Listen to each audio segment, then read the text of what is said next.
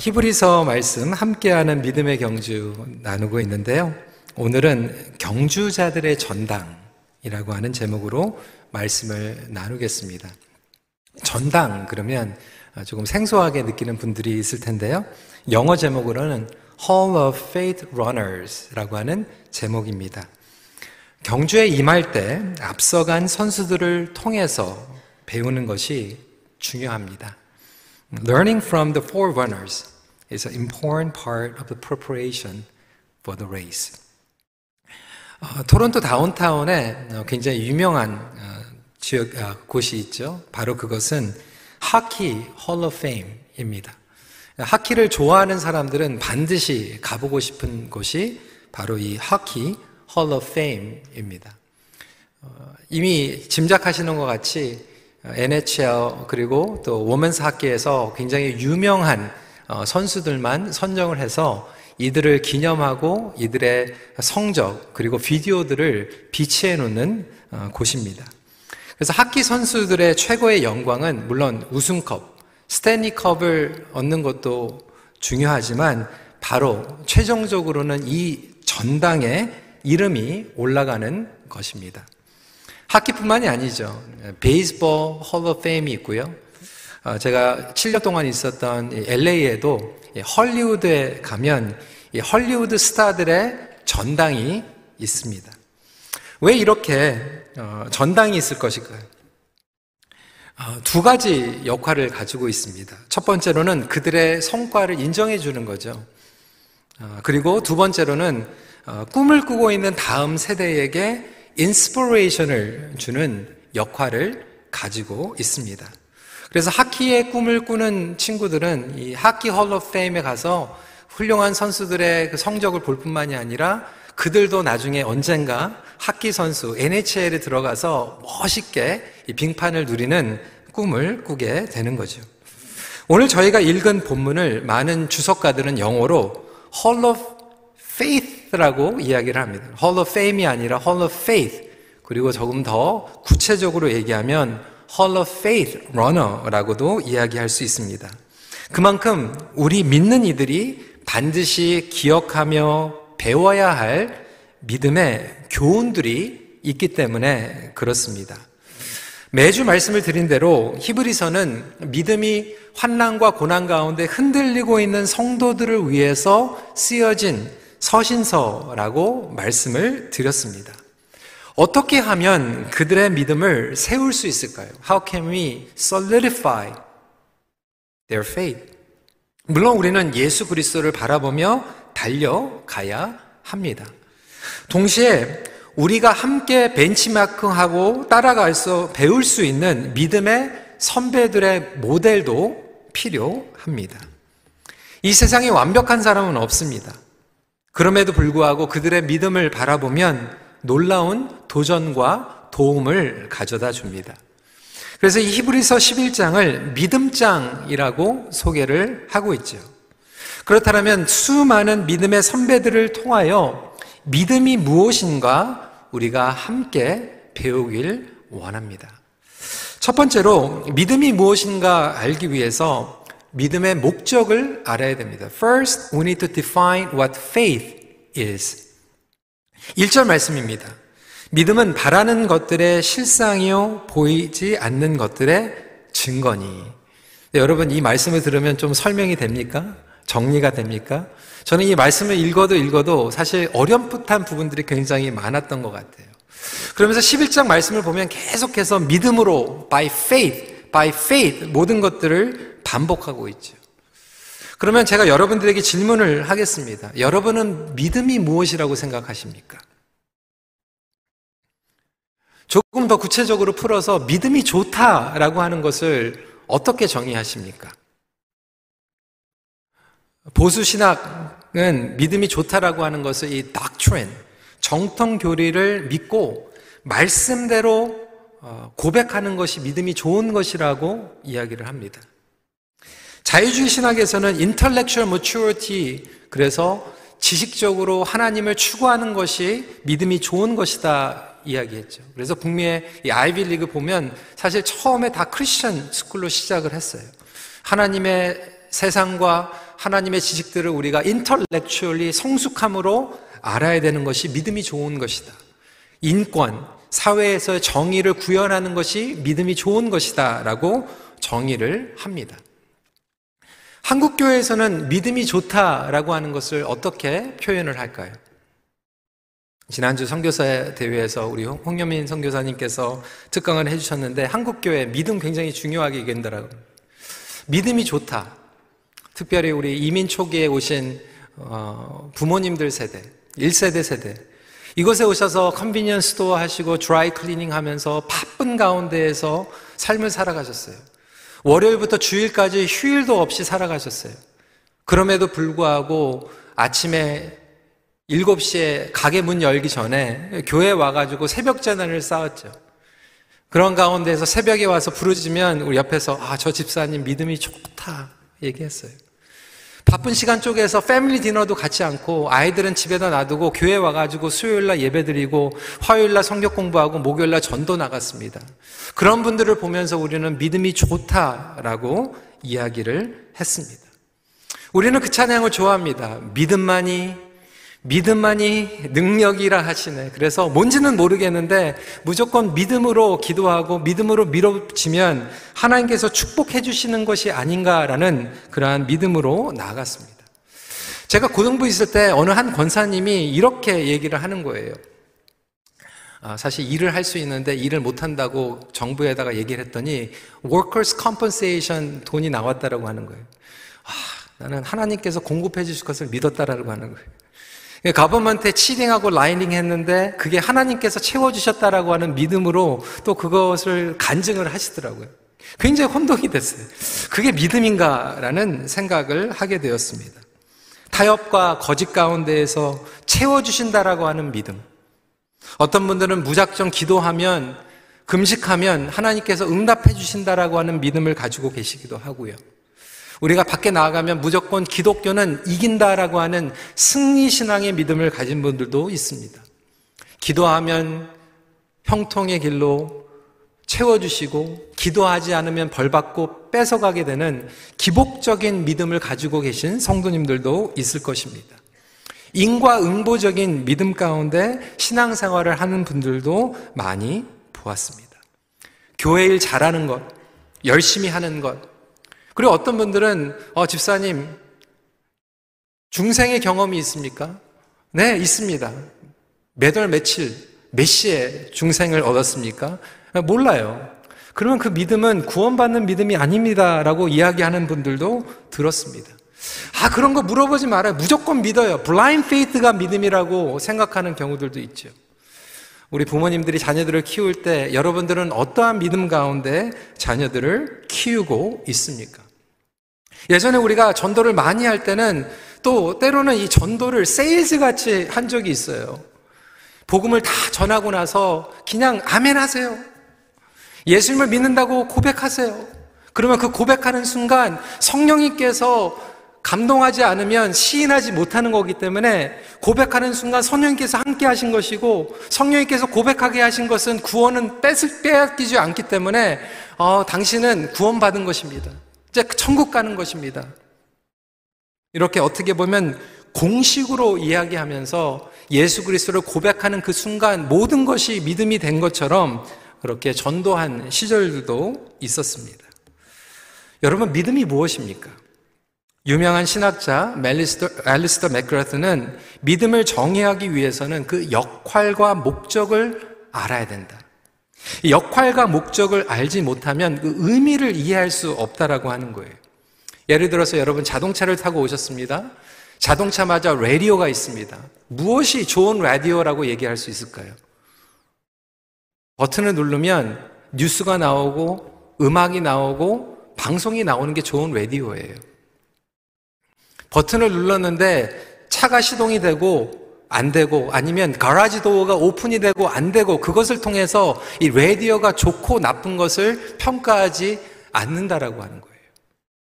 그렇다면 하나님께서 말씀하시는 그리고 성경에서 이야기하고 있는 이 믿음의 역할은 무엇인가? 믿음을 정확하게 정의하기 위해서는 이 믿음이라고 하는 헬라어 원어 이 단어 피스티스라고 하는 의미를 알 필요가 있습니다. 이 피스티스의 의미는 사실 엄밀히 얘기해서 세 가지의 요소를 가지고 있습니다. 바로 지, 정, 의의 의미를 다 포함하고 있습니다.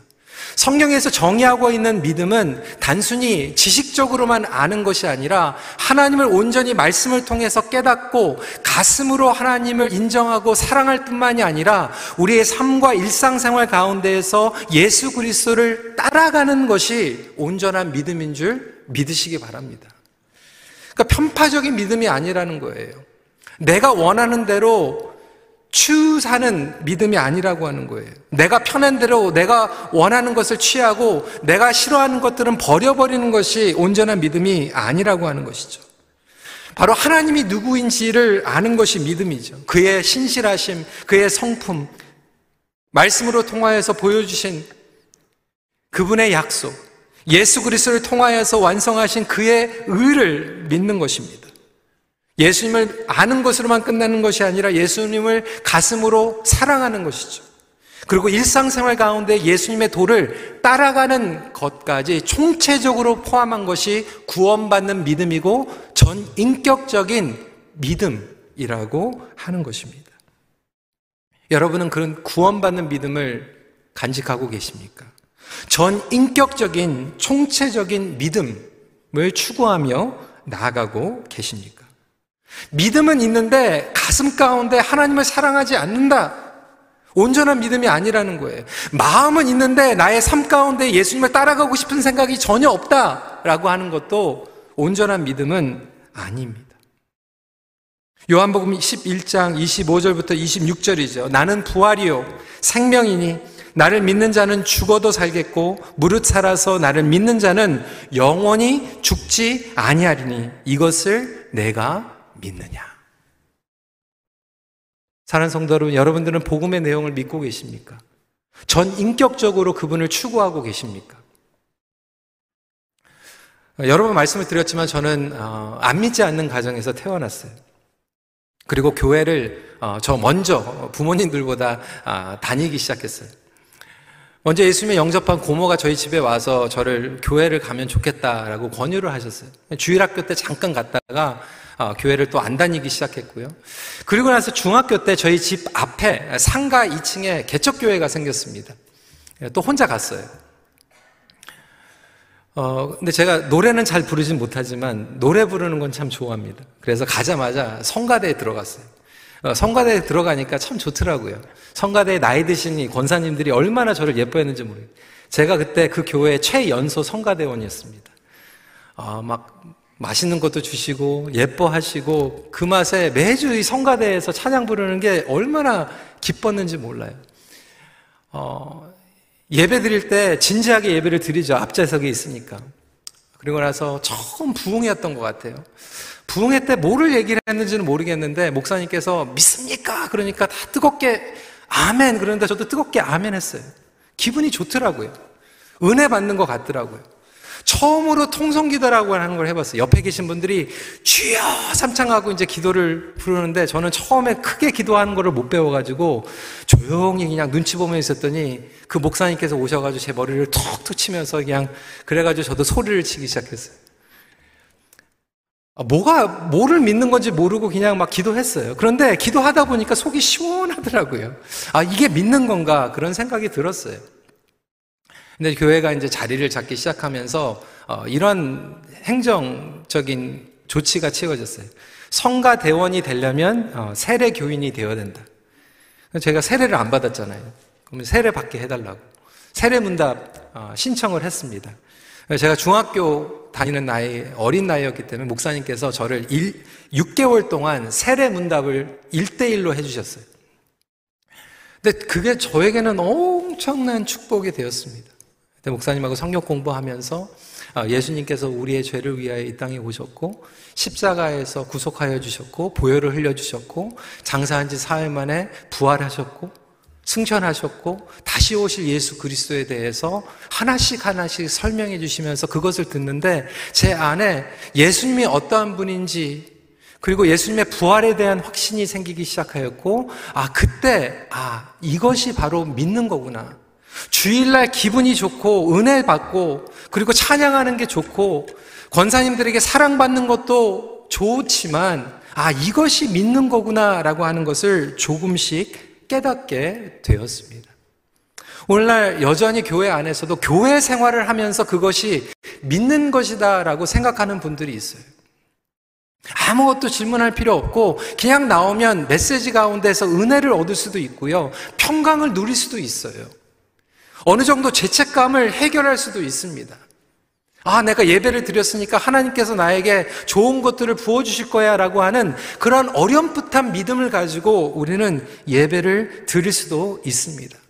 하지만 성경에서 얘기하고 있는 이 피스트스는 하나님을 온전히 말씀을 통해서 알아갈 뿐만이 아니라 가슴 가운데에서 그리고 나의 삶 가운데에서 따라가는 지정의 모든 것들을 포함하는 믿음이기에, 그 믿음을 가지고 있으면 온전히 우리는 하나님과 친밀한 관계로 나아갈 수밖에 없습니다. 여러분은 진심으로 하나님을 사랑하며 의지하고 계십니까? 정말로 하나님을 믿으십니까? LA에서 목회 인턴을 하면서 어느 한 집사님이 성경 공부도 많이 하시고요, 직분들 가지고 계셨는데 교회에서 막 그렇게 싸우는 거예요. 막 시비 걸고 막 싸우고, 이분하고 부닥치고 저분하고 부닥치고. 제가 지금도 기억나는 게, 지나가던 어느 집사님께서 물어보시는 거예요. 집사님, 정말 하나님 믿으세요? 정말 예수님 믿으세요? 머리로만 아는 것이 아니라 나의 마음과 나의 삶 가운데 믿게 되면 나의 삶이 방향이 바뀔 수밖에 없다라고 하는 거예요. 어렴풋이 믿는 것이 아니라 믿음의 내용이 중요하다라고 하는 것이죠. 과연 나의 믿음엔 어떤 내용이 담겨져 있는가? 누구를 믿으며 지금까지 살아왔는가? 누구를 바라보며 이 믿음의 경주를 하고 있는가가 중요하다라고 하는 것이죠.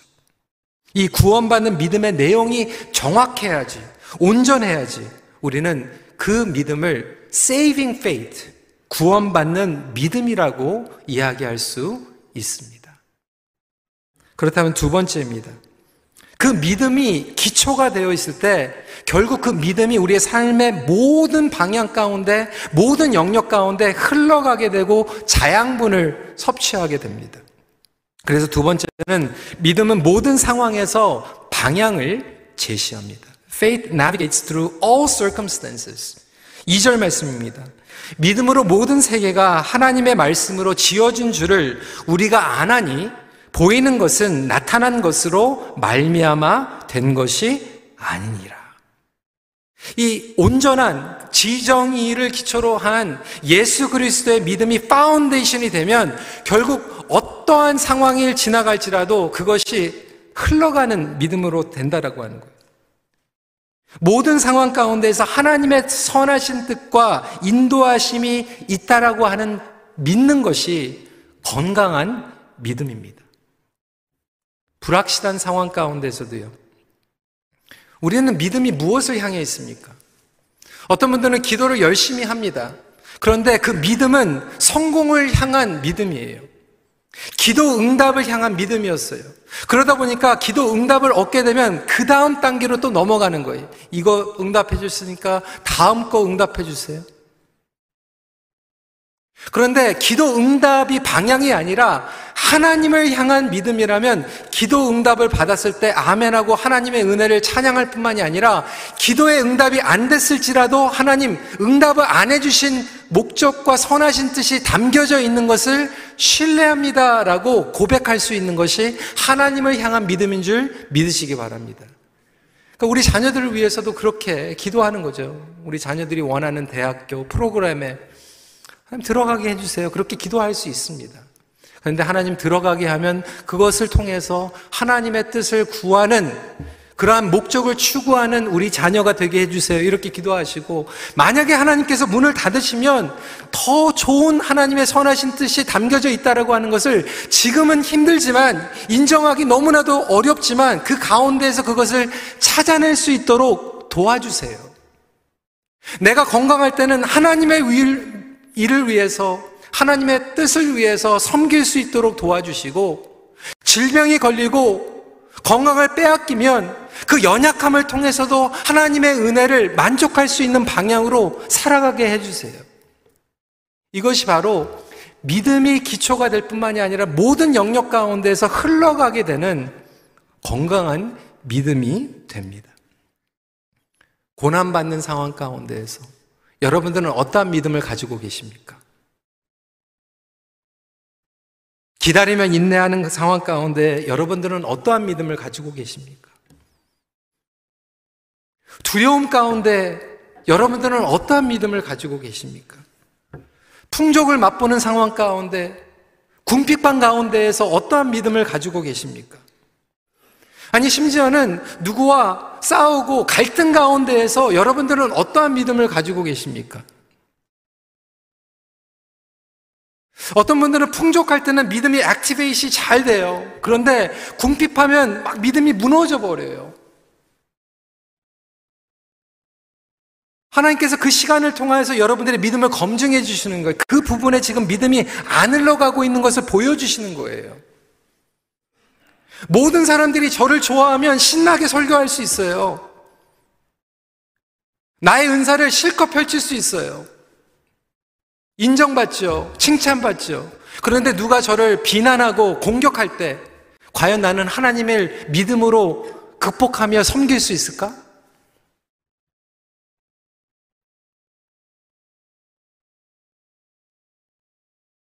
내가 죄를 짓고 반복되는 그 실패 가운데에서 너무나도 부끄럽고 수치스럽지만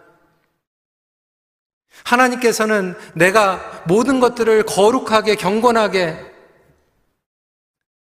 신앙생활 할 때뿐만이 아니라 그때에도 나를 질책해 주시고 회개케 하여 주셔서 너무나도 죄송하고 부끄럽고 수치스럽지만 주님 앞에 솔직히 인정하고 회개하면 나를 받아주시는 하나님을 우리는 믿고 있습니까? 죄사함을 얻게 되면 하나님께서 용서해 주신다고 말씀하셨는데 그것을 우리는 믿고 있습니까? 분명히 회개했는데 주님께서 우리를 사해 주셨다고 말씀하셨는데 여전히 예전에 지었던 그 죄, 사단이 계속해서 속상일 때 너는 안 돼. 너는 그것 때문에 이제 일어설 수 없어. 섬길 수 없어. 주의 일 할 수 없어. 라고 거짓말을 하고 우리의 발목을 붙잡을 때 과연 우리는 믿음으로 다시 일어날 수 있습니까? 나만 용서받는 믿음이 아니라 다른 사람도 동일하게 하나님께서 사랑하시고 용서하신다라고 하는 것을 우리는 믿고 있습니까? 나에게만 두 번째, 세 번째 기회가 주어지는 것이 아니라 내가 그렇게 좋아하지 않는 사람에게도 하나님께서는 여전히 두 번째, 세 번째, 네 번째 기회를 주시고 용서해 준다라고 하는 것을 여러분들은 믿고 계십니까?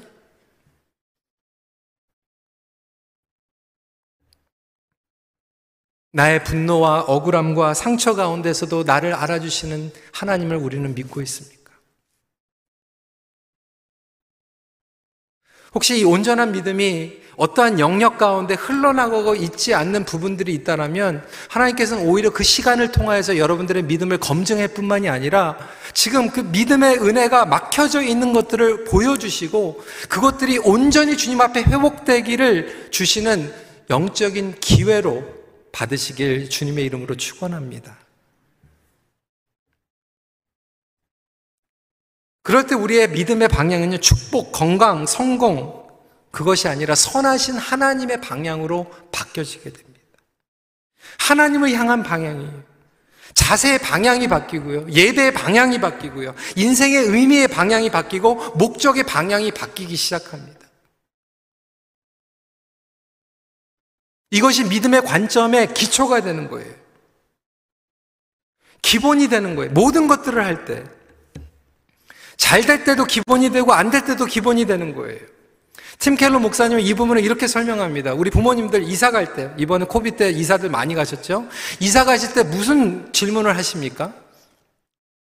첫 번째, 아이들 있는 데는 아이들 학군이 좋은가? 직장 다니시는 분들은 내가 직장에 왔다 갔다 하는데 커뮤팅 하는데 교통이 괜찮은가? 이거 안 물어보시는 분 계세요? 나중에 마지막에 고민하십니까? 첫 번째 질문이에요. 우리 아이들 학군, 우리 배우자, 직장 가는 것 당연한 거 아닙니까?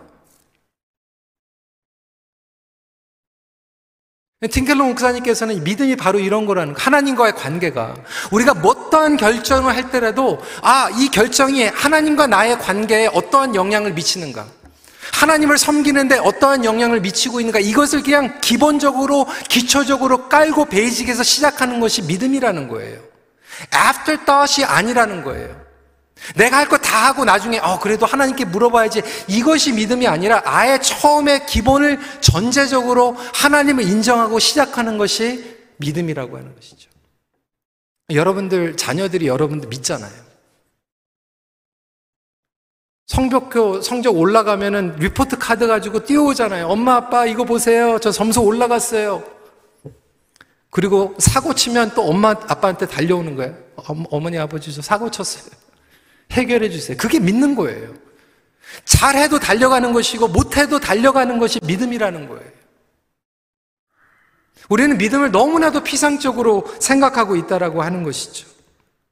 노력해야 되는 것이 믿음이 아니라 기정사실로 자연스럽게 인정하는 것이 믿음이라면, 과연 저와 여러분들은 기쁠 때나 슬플 때, 형통할 때, 고난 나올 때 그 하나님을 인정하며 살아가고 있습니까?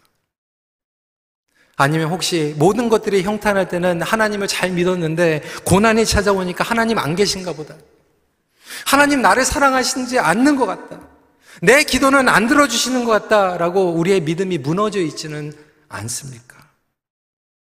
그렇다면 오늘 이 시간 주님을 온전하게 알아가길 소원합니다 라는 기도로 나아갈 수 있는 저와 여러분들이 되면 좋겠습니다. 오늘 말씀에 나온 이 인물들을 보세요. 여러분, 아브라함이 누굽니까? 물론 하나님이 순종했어요. 아들을 바치려고 할 때까지 믿음이 올라갔죠. 하지만 그의 믿음을 처음에 보면 형편없는 사람이었어요. 거짓말장이었어요. 아내를 그냥 내어주는, 정말 어떻게 보면 형편없는 남편이었어요. 성경에서 이야기하는 아브라함의 믿음은 완벽한 사람을 얘기하는 게 아니었어요. 순종 가운데에서도 하나님께 달려가는 것이 아브라함의 믿음이었고, 거짓말하고 더럽고 추우고 부끄러운데도 불구하고 그냥 하나님께, 하나님 죄송해요, 제가 잘못했어요 라고 인정할 수 있는 것이 믿음이었다라고 하는 거예요. 로마서 14장 23절은 이렇게 이야기합니다. 믿음을 따라 하지 아니하는 것은 다 죄니라. 먹거나 마시거나 다 믿음을 따라서 하라는 거예요. 이걸 조금 더 넓혀서 얘기하면, 우리 청년들, 여러분들 인생의 미래의 진로를 결정할 때 믿음으로 하라는 거예요. 여러분들이 원하는 프로그램에 되지 않았어요. 메이저를 바꿔야 돼요. 그래도 그것도 믿음 가운데에서 하나님의 뜻을 구하면 그게 믿음으로 따라가는 거예요.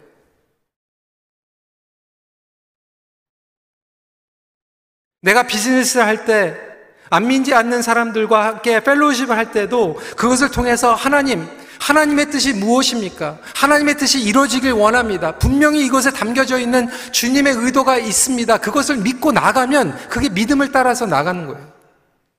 믿음을 따라서 공부하고, 믿음을 따라서 자녀 양육하고, 믿음을 따라서 이사가고, 직장을 옮기고, 믿음을 따라서 주님을 섬기고, 믿음을 따라서 먹고, 믿음을 따라서 마시고, 모든 영역 가운데서 믿음으로 감당할 수 있는 놀라운 축복을 저와 여러분들에게 주셨다라고 하는 거예요. 이것을 고백하며 나아가는 것이 믿음이라고 하는 거예요. 마지막 포인트입니다. 결국 이 믿음의 내용도 중요하고 우리가 기도의 방향도 중요하지만, 마지막으로 믿음의 열매, 믿음의 열매 중요하죠. 근데 믿음의 열매는 결론적으로 부르심입니다. The fruit of faith. 계속해서 이 공통적으로 믿음이 어떻게 드러나나, 39절 40절 말씀입니다.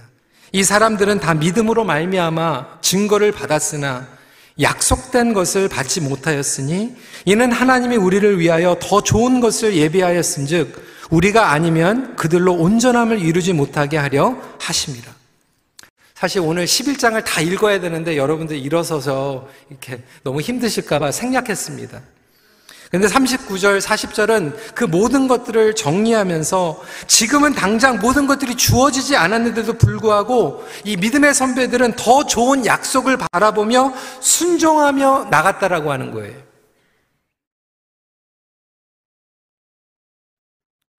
어제 목자 목녀 세미나에서 백은실 대표님께서 이 감정도 사실 근육이라고 말씀을 하셨는데 감정도 근육이지만 믿음도 근육입니다.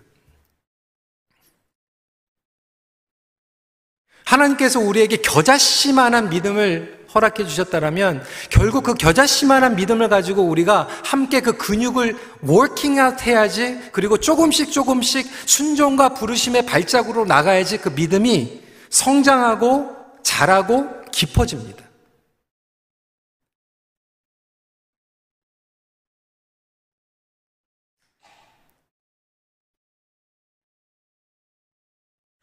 어떤 분들은 믿음 생활을 10년, 20년, 30년, 40년 하셨는데 믿음이 자라지도 않았고 깊어지지도 않았어요. 믿음은 그냥 놔두면 그냥 머물러 있는 게 아니라 믿음은 후퇴합니다. 리그레스 됩니다. 그래서 그 믿음을 끊임없이 우리는 성장시켜 나가야 되는데 하나님께서 우리의 믿음이 자라길 원하시기 때문에 우리 인생의 여러 가지 과정을 통해서 믿음의 성장, 믿음에 점프할 수 있는 기회를 늘 주세요. 저와 여러분들에게 지금 이 코로나 시대 가운데서도 어떻게 믿음의 점프를 할 수 있는지 기회를 주고 계세요. In every situation. 심지어는 가정생활의 갈등을 통해서 믿음의 성장을 이루기 원하시고 직장에서 안 믿는 사람과 어려운, 아니 믿는 사람과 오는 갈등을 통해서도 믿음의 점프를 하기 원하세요. 대단한 게 아닙니다. 일상생활 가운데예요. 이 믿음의 선배들을 보면 여러분들 그들에게 공통점이 무엇이었습니까? 작은 순종이에요. 작은 믿음의 스텝들을 하라는 거예요.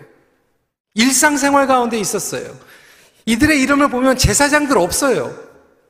목회자들 얘기하는 게 아니에요. 선교사들 얘기하는 게 아니에요. 평신도들이었어요.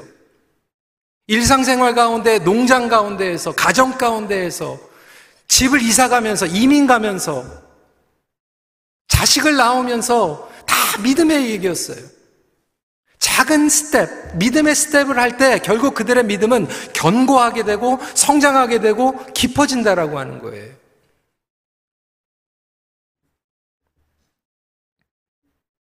심지어는 기생 라합에게도 마찬가지였죠.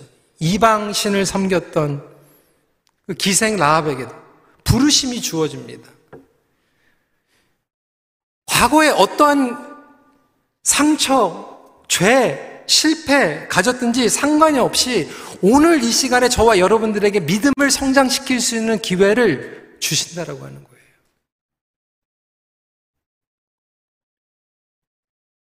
그리고 믿음의 스텝을 하나씩 하게 되면 우리는 믿음의 성장을 경험하게 됩니다.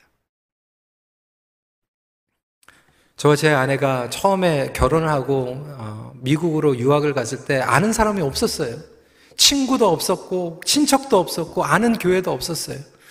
정말 비행기 타고 가면서 굉장히 두려웠어요. 정말 우리가 살아남을 수 있을까? 다 공부를 마치고 돌아올 수 있을까?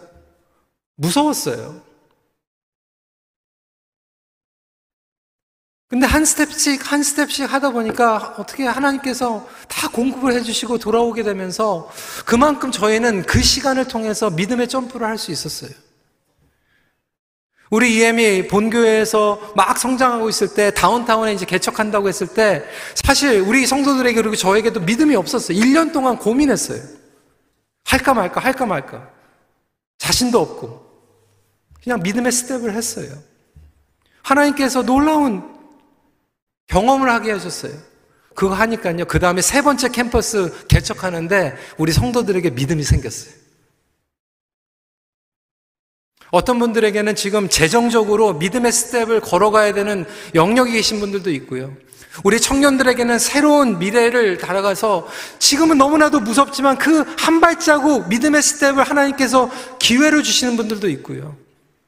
어떤 분들은 그 갈등과 용서할 수 없는 가운데서 그냥 한 발자국 가서 그 사람을 향해서 손 내밀고 축복하는 그 스텝을 통해서 여러분들의 믿음을 깊게 성장하게 하시는 기회를 주시는 분들도 있을지 모르겠어요.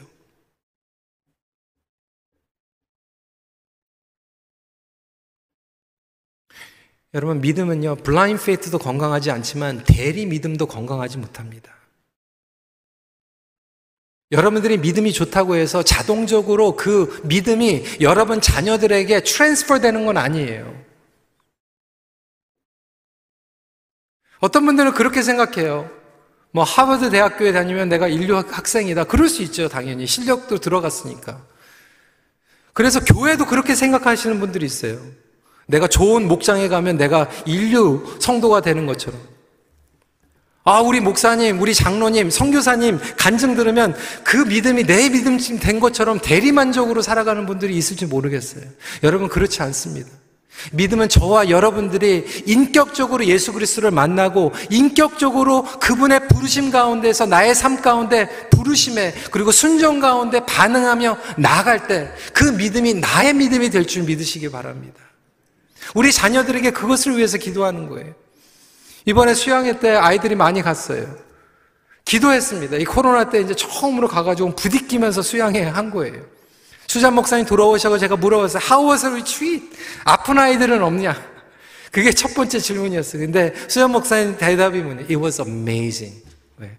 많은 아이들이 코로나 때 예배는 드렸는데 머리로 알고 있었던 아이들이 가슴이 터졌다는 거예요. 가슴이 터졌다. 가슴으로 왔다는 거예요. 가슴으로. 릴레이셔널리 왔다라고 하는 거예요.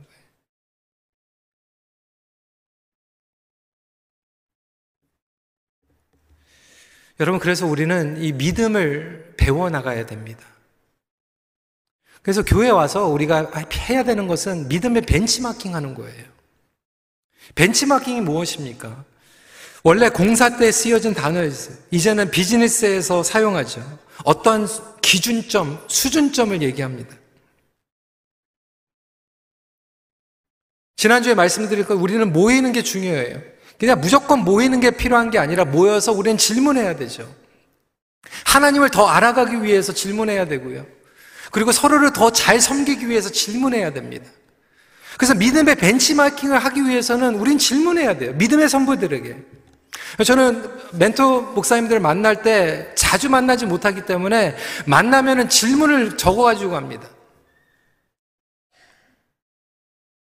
이번에도 그런 질문들을 했어요. 목사님, 이 팬데믹 가운데서 How do you maintain your motivation for the race? 그게 제 질문이었어요.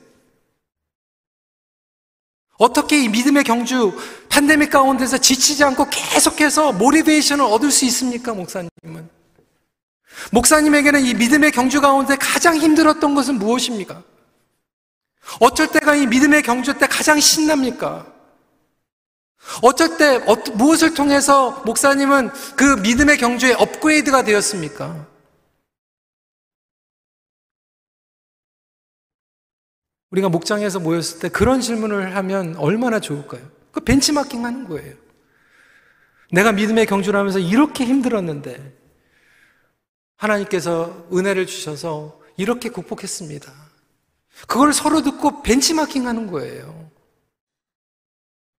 우리 자녀들에게 그냥 무조건 믿어라, 무조건 교회 가라 얘기하는 게 아니라 엄마는, 아빠는 정말로 어려울 때 하나님께서 이렇게 도와주셨어. 이렇게 기도하니까 도움이 되더라. 직장에서 너무나도 힘들었는데 결혼하지 못하는 그 릴레이션십이 있었는데 하나님께서 이렇게 은혜를 주시니까 나의 시각이 이렇게 바뀌더라.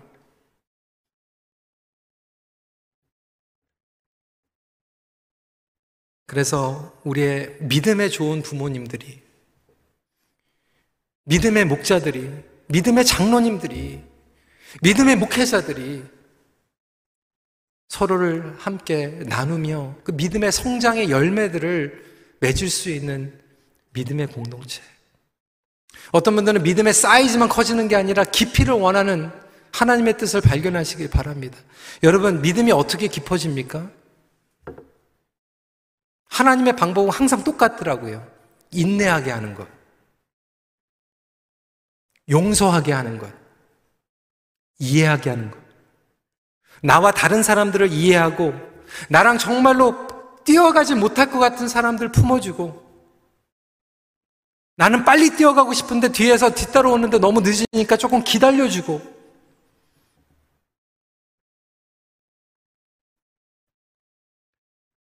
하나님께서 우리를 바다와 같이, 여러분 바다와 맑은 생과는 다르잖아요. 바다는 품어줍니다. 더러운 것들도 받고요, 찌꺼기도 받습니다. 그런데 그것을 다 융화시키죠. 예수님의 사랑은 바다와 같은 사랑입니다. 그것을 받으면서도 하나님의 주권 가운데서 우리는 온전하게 나갈 수 있다라고 하는 것을 믿는 게 믿음이에요. 다른 사람들의 치부와 어려운 것들, 수치, 연약함이 있는데도 불구하고 그것을 용납해주고 받아줘도 하나님께서는 하나님의 뜻을 이루신다라고 하는 것을 믿는 것이 믿는 거예요. 내 방법대로 안 되면 안 된다라고 하는 믿음이 아니라, 그것을 내려놓을지라도 하나님의 뜻은 여전히 이루어진다라고 하는 것을 믿는 믿음으로 나아갈 수 있는 저와 여러분들이 되시길 간절히 기도합니다. 그때 우리 부모님들이 자녀들을 기다려주는 믿음을 갖게 되는 거예요. 목자들이 답답할 때, 목회자들이 답답할 때, 때로는 우리 교회가 믿음의 경주를 할 때 어렵고 기다리는 시간이 있을지라도 하나님이 이 교회의 주인이라고 하는 것을 믿는 믿음으로 나아갈 때 저와 여러분들은 지치지 않고 온전한 믿음의 경주를 감당하게 됩니다. 여러분, 믿음의 경주를 하다 보면 지칠 때가 있어요. 우리 모두에겐 때문에 공동체 안에서 이렇게 작은 Hall of Faith Runners, 믿음의 전당이 필요합니다. 여러분 가정에서, 목장에서, 여러분 직장에서 부족하고 때로는 넘어지지만 하나님께서 완벽한 거 얘기하는 게 아니라고 말씀을 드렸죠. 작은 스텝들을 통하여서 하나님께 방향을 맞추고 나아갈 수 있는 저와 여러분들이 되면 좋겠습니다. 말씀을 마칩니다. 믿음의 경주에서 순종하는 만큼 믿음이 성장합니다.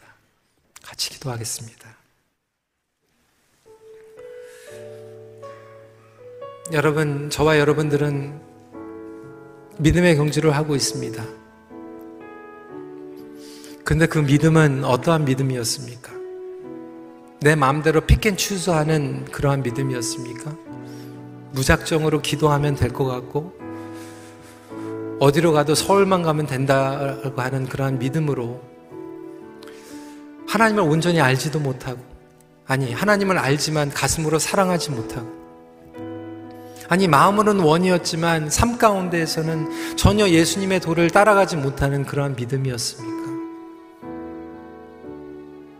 오늘 이 시간 예전의 것들 내려놓고, 주님 온전한 믿음, 내가 하나님을 머리로 알고 가슴으로 사랑하고 삶으로 따라가는 구원의, 그리고 온전한 전인격적인 믿음을 우리에게 허락하여 주시옵소서. 이렇게 결단하며 나아가는 시간이 되길 원합니다. 그리고 두 번째, 그 믿음을 가지고 있지만 여전히 여러분들의 어떠한 영역 가운데에서는 워킹이 되는데, 흘러가고 있는데 어떠한 영역에서는 완전히 꽉 막혀져 있는 성도님들이 있을지 모르겠어요. 하나님께서 그 문제를 통하여서 보여주고 계시는 거예요. 그 부분이 지금 해결이 안 됐다. 그 부분이 지금 믿음이 열려야 되는데, 그리고 은혜가 흘러가야 되는데, 하나님께서 여러분들에게 주신 영적인 모멘, 기회라고 생각이 된다면, 하나님 이 부분에 제가 지금 믿음이 없었습니다. 있을 때는 하나님 믿었지만 없을 때는 못 믿었습니다. 건강할 때는 믿었는데 병약할 때는 못 믿었습니다. 코로나 전에는 잘 믿은 것 같았는데 코로나가 생기니까 나의 믿음이 정말 바닥이 드러났습니다. 정말 우리 가족이 화기애애할 때는 믿는 것 같았는데 싸우고 우리 자식들 말 안 들으니까 믿음이 없어졌습니다라는 그러한 현실을 보았다면, 하나님 이 시간에 이 상황 가운데에서도 믿음이 흘러가게 하여 주시옵시고 믿음이 공급되게 하여 주시옵소서. 이렇게 기도했으면 좋겠어요. 이 시간에 함께 기도하는 시간 갖도록 하겠습니다. 기도하시겠습니다.